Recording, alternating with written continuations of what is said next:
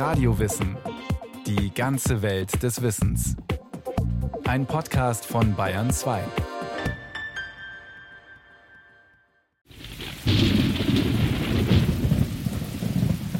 Gestein. In Jahrmillionen verwittert durch Frost, Wind und Regen. Das ist Sand. Flüsse brauchen Jahrtausende, um die Körnchen von den Gebirgen bis ins Meer zu transportieren. Dort entsteht Sand auch aus Korallen und Muscheln, zerrieben durch die steten Wellenbewegungen. Im Ozean lagert sich der Sand am Grund ab und wird an den Strand gespült. Sandstrand, das Idealbild für Erholung, der Inbegriff für Urlaub. Doch damit könnte es bald vorbei sein. 3 von 4 Stränden weltweit sind auf dem Rückzug. Denn dem Strand fehlt der Nachschub. Immer mehr Staudämme verhindern, dass Sand ins Meer gelangt. Vor allem aber hat die Menschheit einen unersättlichen Hunger auf Sand. Denn unsere Welt ist buchstäblich auf Sand gebaut. Es ist schon so, dass natürlich Sand so ein bisschen der Star unserer Zivilisation geworden ist. Also es gibt ja fast kein Produkt mehr. Also wir können ja auf den Tisch gucken, der Computer hat Sand, das Glas hat Sand, Keramik hat Sand, in allem ist Sand. In unseren Reinigungsmitteln, in Seifen, sogar Bier wird heute mit Sandanteilen gebraut. Der Bedarf an Sand ist gewachsen und da spielt sicherlich auch eine große Rolle die Bauindustrie, weil wir wissen, dass Sand einer der wichtigsten Zuschläge ist im Beton. Dirk Hebel ist Architekt und Professor am Karlsruher Institut für Technologie. Sand ist heute einer der wichtigsten Rohstoffe der Menschheit. Nur Wasser verbrauchen wir in noch größerer Menge. Doch Wasser lässt sich mehrfach verwenden, jedenfalls im Prinzip. Sand nicht. Er wächst auch nicht von einem Jahr aufs andere nach, sagt Pascal Peduzzi vom Umweltprogramm der Vereinten Nationen. Es gibt keine nachhaltigen Quellen. Sand reproduziert sich in geologischen Zeiträumen. Ursache ist die Erosion von Bergen durch Flüsse und Gletscher. Von letzteren haben wir immer weniger. Dann gibt es eine ganz eigene Dynamik der Sandproduktion aus Korallenriffen, die mit der Zeit erodieren. Auch von denen gibt es immer weniger. Diese Erosionsprozesse laufen sehr langsam ab. Es dauert Jahrtausende, bis Sand entsteht. Und wir verbrauchen ihn in ganz kurzer Zeit. Stellen Sie sich vor, 30 Milliarden Tonnen pro Jahr. Das ist eine realistische Abschätzung. Und das ist nicht nachhaltig. –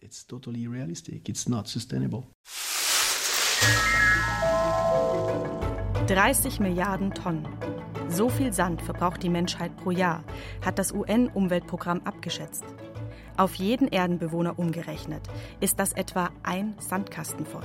2 Meter lang, 2 Meter breit und gut einen halben Meter tief. Das hört sich nicht dramatisch an. Doch Pascal Peduzzi hat versucht, sich vorzustellen, was herauskommt, wenn man mehr als 7 Milliarden Sandkästen aufschüttet. Als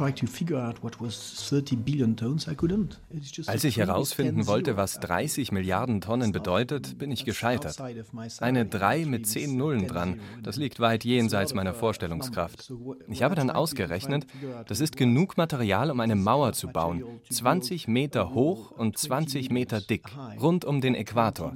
Und das ist wirklich erschreckend.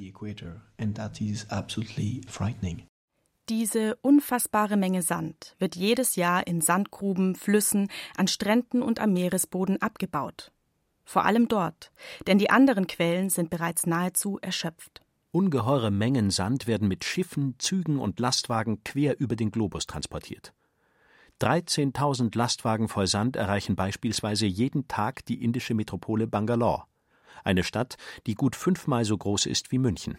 Anders als europäische Städte wächst Bangalore aber sehr rasch, so wie viele andere Ballungszentren, etwa in Indien oder China.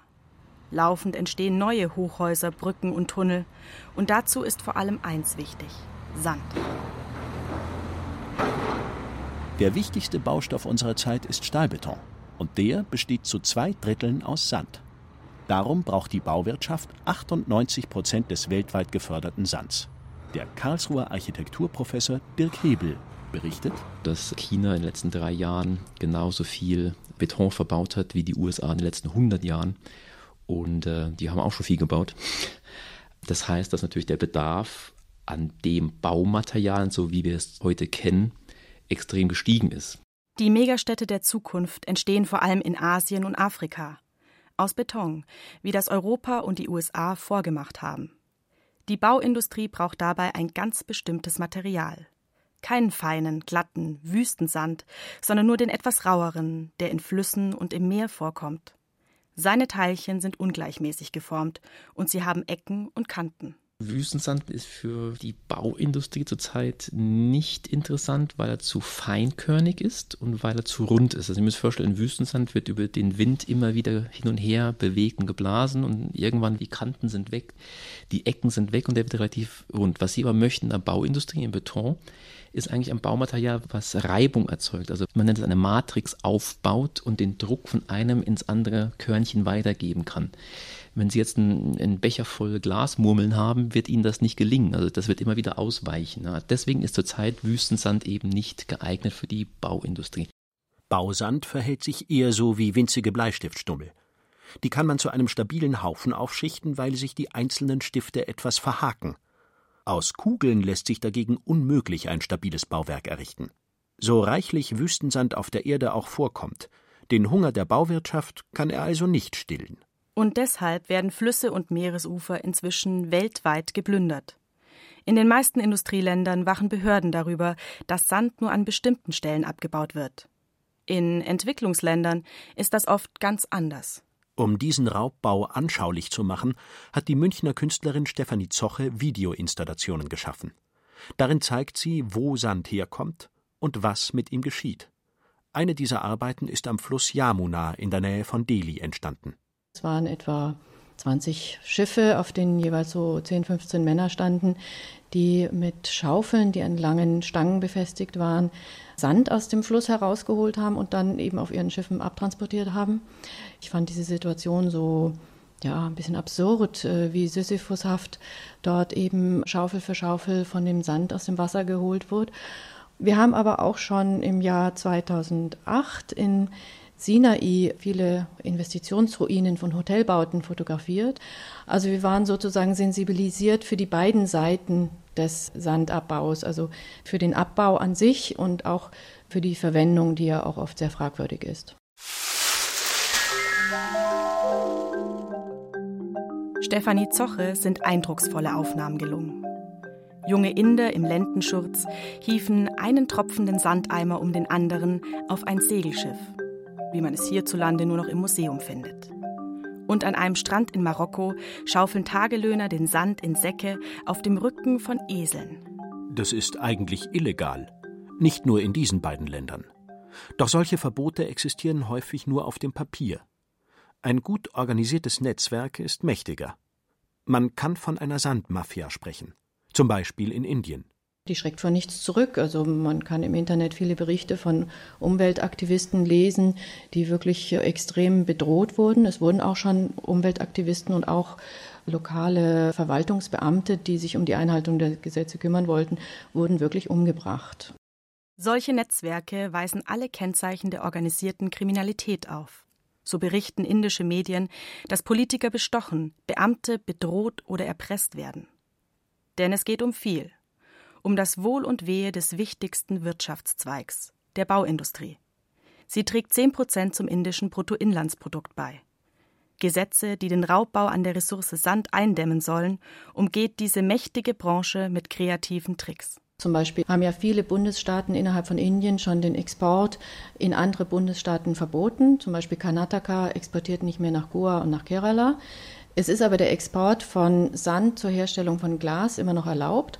Deswegen wird dieser Sand über den Bausand so in einer dünnen Schicht auf den Lastwegen drüber gekippt.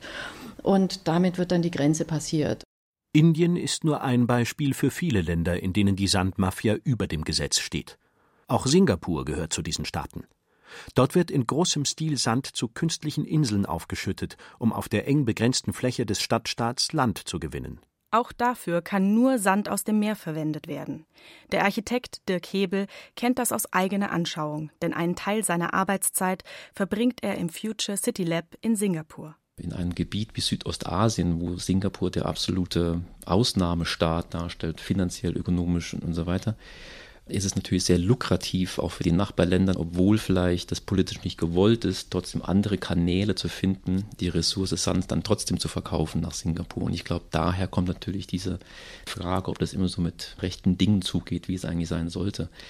Also wenn man sich einfach mal die Zahlen anschaut und den Vergleich, wie viel Singapur offiziell an Sand importiert und wie auf der anderen Seite offiziell andere Staaten an Singapur verkaufen, ist da eine gewisse Diskrepanz vorhanden. Und diese Diskrepanz fällt in einen sehr grauen Bereich. Singapur steht im Zentrum eines internationalen Konflikts um den Sand. Lange Zeit hat der Stadtstaat den Bausand selbst im Meer abgebaut. Doch dann ist passiert, was jeder kennt, der schon einmal am Strand den Sand für eine Burg aus dem Meer geholt hat. Nur in viel größerem Maßstab.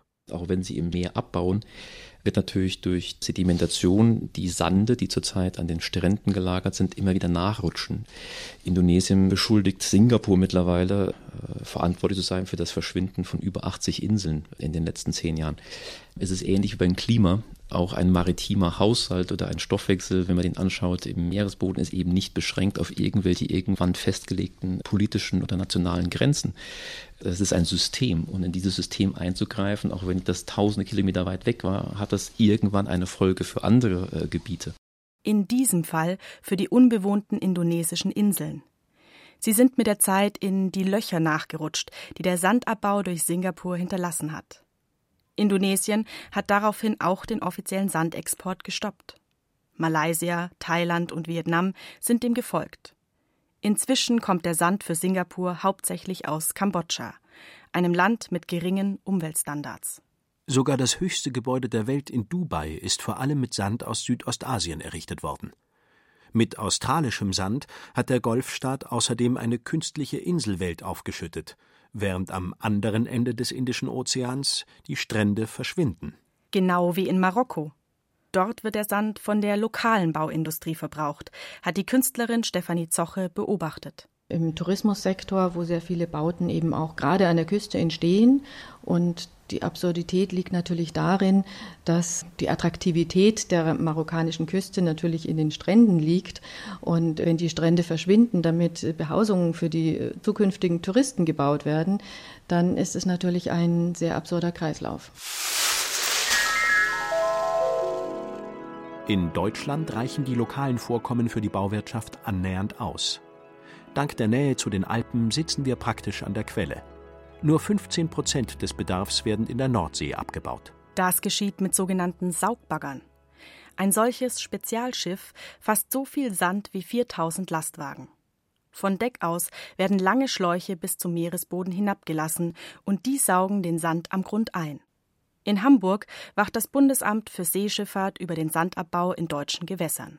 Zuständig ist der Geologe Manfred Zeiler. Im Prinzip können Sie im Meer auf 2 Arten den Sand abbauen, entweder flächenhaft, indem Sie mit dem Saugrüssel großflächig über den Boden fahren und den Sand absaugen, oder Sie bleiben an Ort und Stelle und lassen den Rüssel so lange saugen, bis Sie im Prinzip so ein tiefes Loch haben. Mittlerweile hat sich zumindest bei uns in Nord- und Ostsee etabliert, dass wir diesen flächenhaften Sandabbau haben möchten, weil der den Vorteil hat, dass eben die Bodenlebewesen, das sogenannte Benthos, was beim Abbau eigentlich zu 100% zerstört wird, bei diesen Furchen, die sind also am Schluss dann maximal 2 Meter tief, die Möglichkeit hat, den Meeresboden wieder zu besiedeln. Internationale Abkommen zum Schutz der Nord- und Ostsee erlauben den Sandabbau nur in sehr wenigen, genau ausgewiesenen Bereichen. So soll verhindert werden, dass es zum Beispiel Sylt ähnlich ergeht wie den indonesischen Inseln, die längst im Meer verschwunden sind. Doch auch so ist der Küstenschutz an den Nordseeinseln eine Daueraufgabe. Aber es gibt wenigstens annähernd genug Nachschub. Die Elbe schwemmt Sand aus dem Riesengebirge ins Meer, die Weser aus den deutschen Mittelgebirgen. In einigen anderen Regionen der Erde ist es schwierig geworden mit dem Küstenschutz. Zum Beispiel in Südindien, wo die Strände direkt abgebaut werden. In anderen Gebieten kommt nicht mehr genug Sand aus den Flüssen nach, etwa an der ägyptischen Mittelmeerküste. Ein ganz bekanntes Beispiel ist der Nil. Mit dem Bau des Aswan-Staudamms hat man ja letztendlich den Sedimenttransport im Unterlauf quasi gekappt. Also wenn auf natürliche Weise ungefähr 54 Millionen Tonnen Sediment pro Jahr im Nildelta ankamen, sind es heute quasi 0. Und das hat natürlich Auswirkungen jetzt auch auf das Nildelta, weil Sand fehlt, es wird nicht genug Sand nachgeliefert. Wir haben aber diese küstenparallelen Sandtransportprozesse. Das heißt, dort wird am Delta Sand erodiert und dadurch, dass nichts nachkommt, kommt man da eben unter Druck. Große Staudämme verbrauchen schon bei ihrem Bau viel Sand. und später führen sie selbst dazu, dass dieser Rohstoff knapper wird. Wasserkraft kontra Küstenschutz. Das ist aber nicht der einzige Konflikt rund um den Sand. Wenn nämlich Flüsse ausgebaggert werden, um Sand zu gewinnen, dann sinkt der Wasserstand, weil das Wasser schneller abfließt. In der Folge fällt auch der Grundwasserspiegel in der Umgebung. Ein großes Problem in Indien, wo bereits viele Dörfer auf dem Trockenen sitzen. Bei vielen Sandgruben in unseren Breiten ist es umgekehrt. Grundwasser flutet mit der Zeit die Sandlöcher und fehlt dann als Trinkwasser. Das ist im Prinzip auch ein gewisser Konflikt hier an Land, weil Trinkwasserreservoirs eben auch an Kiessandvorkommen gebunden sind. Und es gibt Übereinkommen zwischen der Sand- und Kiesindustrie mit den Trinkwasserversorgern, da Wege zu gehen, um eben auf der einen Seite den Bedarf durch landgebundene Lagerstätten zu decken, ohne die Trinkwasserversorgung zu sehr zu gefährden. Und noch eine Gefahr gibt es, wenn der Sand schwindet. Bauwerke am Ufer oder im Wasser werden unterspült und können einstürzen. Denn Häuser, Brückenpfeiler oder Windräder sind nicht selten auf Sand gebaut. Der steigende Meeresspiegel tut sein Übriges, erklärt Pascal Peduzzi vom UN-Umweltprogramm. Der Meeresspiegel scheint nicht stark zu steigen, etwa 3,3 Millimeter pro Jahr. Aber das Wasser steigt immer schneller. 1993 haben wir angefangen, den Meeresspiegel mit Satelliten zu vermessen. Seitdem ist er bereits um fast 8 Zentimeter gestiegen. Das kommt uns vielleicht nicht viel vor, aber es führt bereits jetzt zu großen Schäden. Außerdem ist das ein Durchschnittswert. In einigen Gebieten ist es noch mehr. Menschen verlieren dadurch ihre Behausungen, Strände werden zerstört. Und auch an Flüssen und Seen nimmt die Erosion zu. Landwirtschaftliche Flächen gehen verloren, Häuser werden unbewohnbar. Schließlich wird auch die Fischerei beeinträchtigt, wenn Sand im Meer abgebaut wird.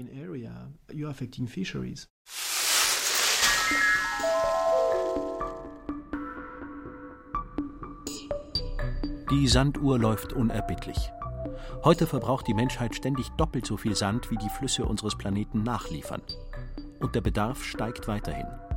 Bereits jetzt ist es so, dass nicht mehr für alle Bauvorhaben genug Sand zur Verfügung steht, hat die Künstlerin Stefanie Zoche in Indien beobachtet.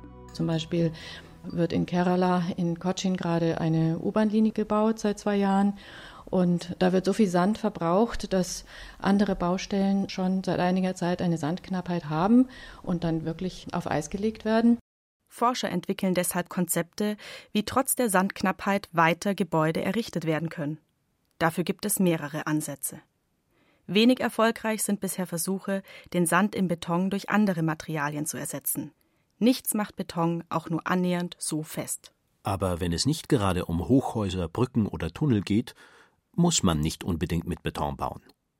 Mehrere Firmen und Forschungsinstitute entwickeln zurzeit holzähnliche Baumaterialien, die von Pilzkulturen hergestellt werden, berichtet der Architekt Dirk Hebel. Die durchaus eine relativ hohe Druckfestigkeit aufweisen, dabei ein sehr leichtes Gewicht nur auf die Waage bringen. Und das könnten Alternativen sein. Ich sage jetzt nicht, dass das heute der Fall ist, aber wenn man da weiter dran forscht, hat man zumindest mal Ansätze, die weggehen von unserem Verständnis des Betons, Zement, Sand und Kies. Das wird nicht eine 100% Ersatz darstellen können. Aber wenn Sie überlegen, dass 80% der Erdbevölkerung in Strukturen lebt, die nicht höher maximal als 2 Geschosse sind, sind das durchaus Baumaterialien, die Sinn machen würden, nicht im Hochleistungsbereich mitzuspielen, aber doch um den größten Teil unseres Bedarfs zu decken. Wo aber Beton unverzichtbar ist, könnte eine andere Möglichkeit zum Tragen kommen. Forscher wollen Wüstensand so behandeln, dass er eben doch als Baumaterial taugt. Auch das wird erst in Versuchen erprobt. Es gibt gewisse Bakterienstämme. Wenn man diese Bakterienstämme gemeinsam mit Wüstensand kultivieren lässt, entwickelt das Bakterium, scheidet es Calcium aus. Und dieses Calcium könnte diese etwas runden Kügelchen zusammenbilden in größere Bröckchen. Und diese Bröckchen wiederum sind geeignet, wieder um Matrixen und dadurch neue Druckverteilungen aufnehmen zu können. Wenn das gelingt, würde diese Methode aber nur vorübergehend Erleichterung bringen. In ein paar Jahrzehnten hätte die Menschheit dann nicht nur die Strände, sondern auch noch die Wüsten geplündert und damit ein weiteres Ökosystem zerstört. Dirk Hebel hält deshalb nicht viel von diesem Ansatz. Er ist sicher, die Lösung liegt ganz woanders. Wie wir im Endeffekt Kreisläufe etablieren können. Also wir müssten weg von einem linearen Verständnis vom Baumaterial. Das heißt, ich baue dann benutze ich es eine Zeit lang und dann betrachte ich das als Abfall, sozusagen, was können wir aus dieser Ressource durch Recycling, durch Reuse, andere Verfahren, die entwickelt werden könnten, nochmal gewinnen, um im Endeffekt die Ressource mehrmals zu gebrauchen und nicht nur einmal zu gebrauchen. Das ist ein großer Ansatz, der ist nicht neu, der besteht bereits seit den 60er, 70er Jahren.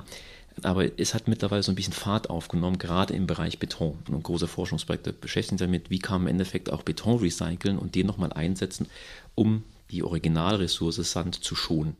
Tatsächlich wird in Europa inzwischen der allergrößte Teil von Bauabfällen recycelt. Auch Beton gehört dazu.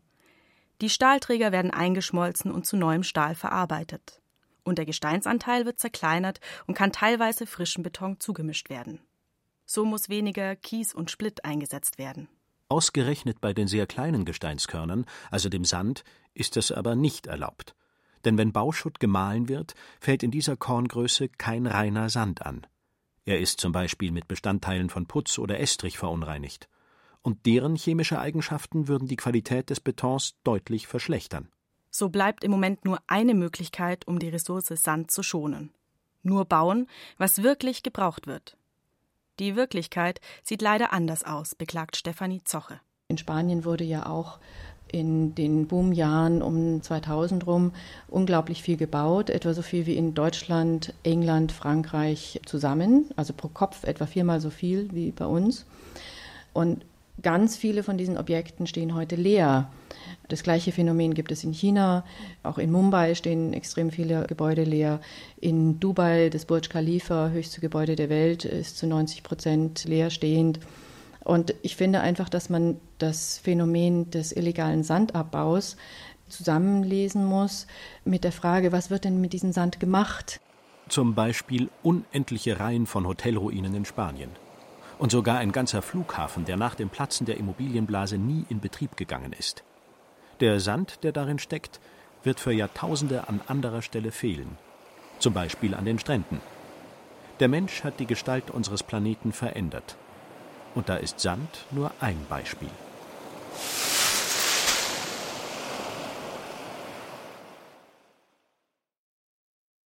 Sie hörten Sand, überall vorhanden und doch knapp. Von Helmut Nordwig. Es sprachen Sabrina Litzinger, Thomas Birnstiel und Benedikt Schregle. Technik Cordula Vanschura. Regie Axel Vostri. Eine Sendung von Radio Wissen.